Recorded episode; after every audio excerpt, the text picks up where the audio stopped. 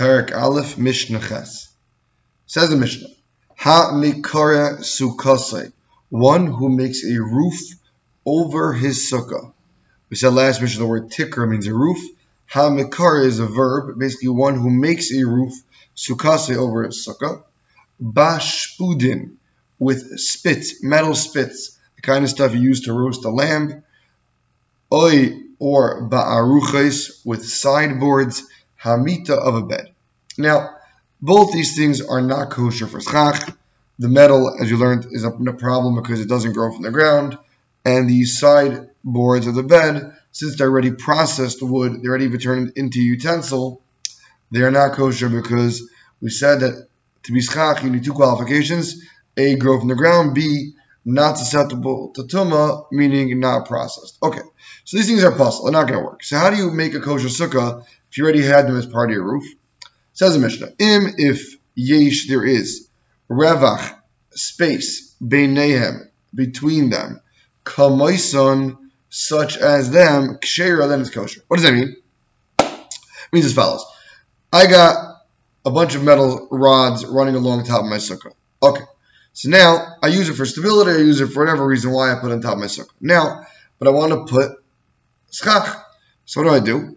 I have to make sure that there's a li- that there's, that there's just as much space between each rod as there is rods. Meaning, if I calculate the area of my sukkah, the roof, there has to be more than the amount of space that's covered with metal has to be open space, which I can then go and cover with schach or kosher schach. And then, since majority of my roof is kosher, that's going to be fine. So again, im if yesh there is revach space beinehen between them, kamoison as them, then kshera the sukkah is kosher. Okay. Now says the Mishnah, hachotet, one who digs bagadish in a pile of hay, la'asos to make bow in it, sukkah is sukkah, no sukkah, it is not a sukkah. So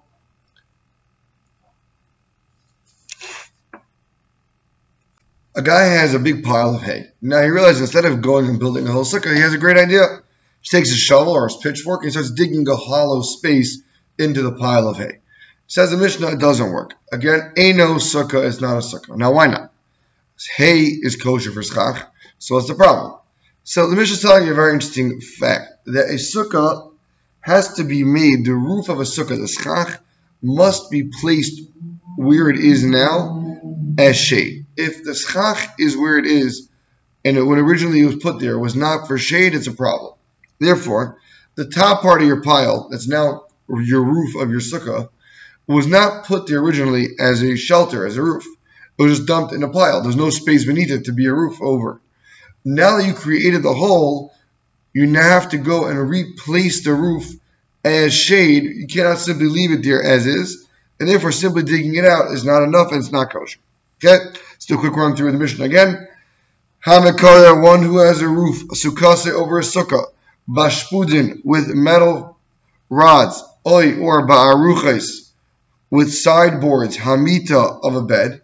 So im, if yesh there is revach space, beinehem between them, between these rods, or between these bed frames, kamaisan, just as them, equal to them, then ksher kosher. Hachotet, one who digs, bagadish, in a pile of hay, la'asos to make bow and it, sukkah, a sukkah, no sukkah, it is not a valid sukkah, and it is not kosher. Everyone have a wonderful day, and be well. Bye bye.